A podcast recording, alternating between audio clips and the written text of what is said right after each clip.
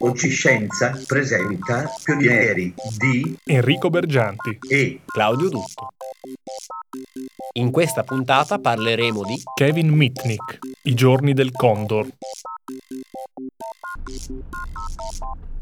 14 febbraio del 1995, giorno di San Valentino. Siamo a Riley, piccolo centro nello stato del North Carolina. È qui che finisce il volo del Condor. Nella città, a 200 km dalla costa atlantica, arriva un camioncino blu con la scritta Sprint Telecommunications.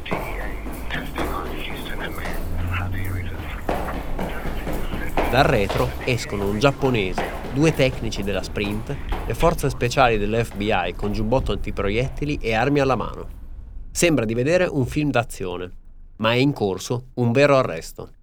L'obiettivo è Kevin Mitnick, detto il Condor.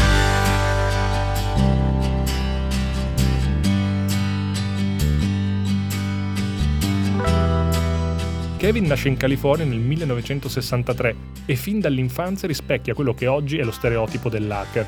Solitario, grassottello, con gli occhiali e la passione per gli apparecchi elettronici.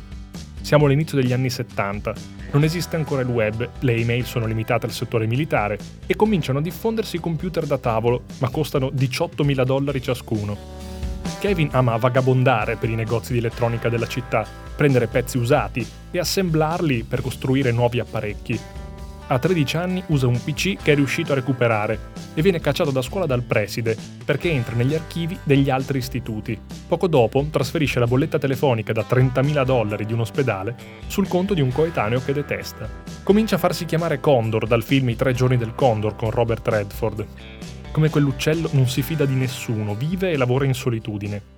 A 17 anni viene arrestato per la prima volta. Furto di manuali informatici ai sistemi Cosmos della Pacific Bell la compagnia telefonica americana. Seguono altri arresti nell'83, nell'87 e nell'88, sempre per reati informatici contro aziende come Nokia e Motorola. A quel punto Kevin diventa un fantasma. Per il mondo non esiste più. Vive dirottando i propri conti su altre utenze. Pone molta attenzione durante le connessioni, cambia spesso numero di telefono e casa. Si sposta di continuo, il suo obiettivo è colpire le big companies come IBM, Sun Microsystem e Fujitsu. Sfrutta i bug, cioè gli errori di programmazione nei software, per accedere ai sistemi informatici protetti. In particolare vuole sfondare i sistemi VAX prodotti dalla Digital, che sono considerati insuperabili. Kevin si spaccia per un dipendente digital e carpisce le informazioni che gli servono, così entra nel sistema e mette sotto controllo le email. L'FBI è sui suoi passi, ma lui lo sa e mette sotto controllo anche gli scambi di informazioni tra la sede centrale del bureau e gli agenti sul campo.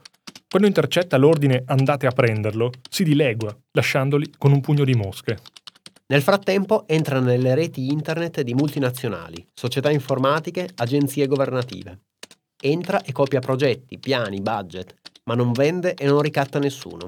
Vuole solo sapere che cosa progettano e capisce che il nuovo business è quello delle telecomunicazioni, della telefonia cellulare e satellitare, delle pay TV. Kevin ha accesso a informazioni riservatissime e per questo va fermato. L'FBI lo inserisce nella lista dei top wanted, come i peggiori criminali. Nessun hacker aveva mai raggiunto un simile traguardo.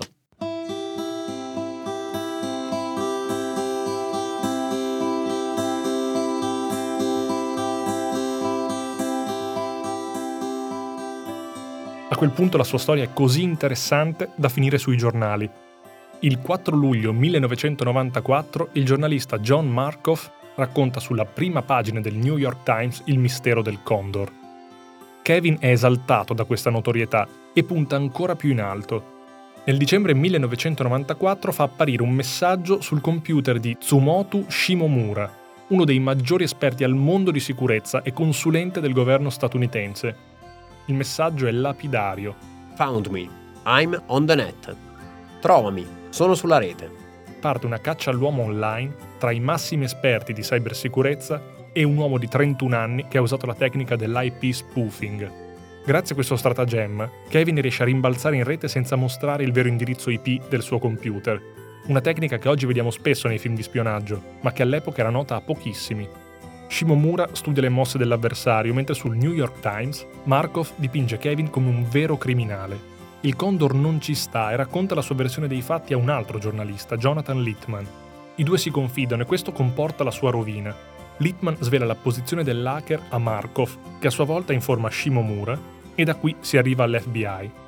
Dopo 14 anni di inseguimenti, appostamenti, intercettazioni, false piste e arresti mancati, il 14 febbraio Kevin Mitnick viene arrestato, ma consegna alla storia il mito del Condor, l'hacker più famoso al mondo.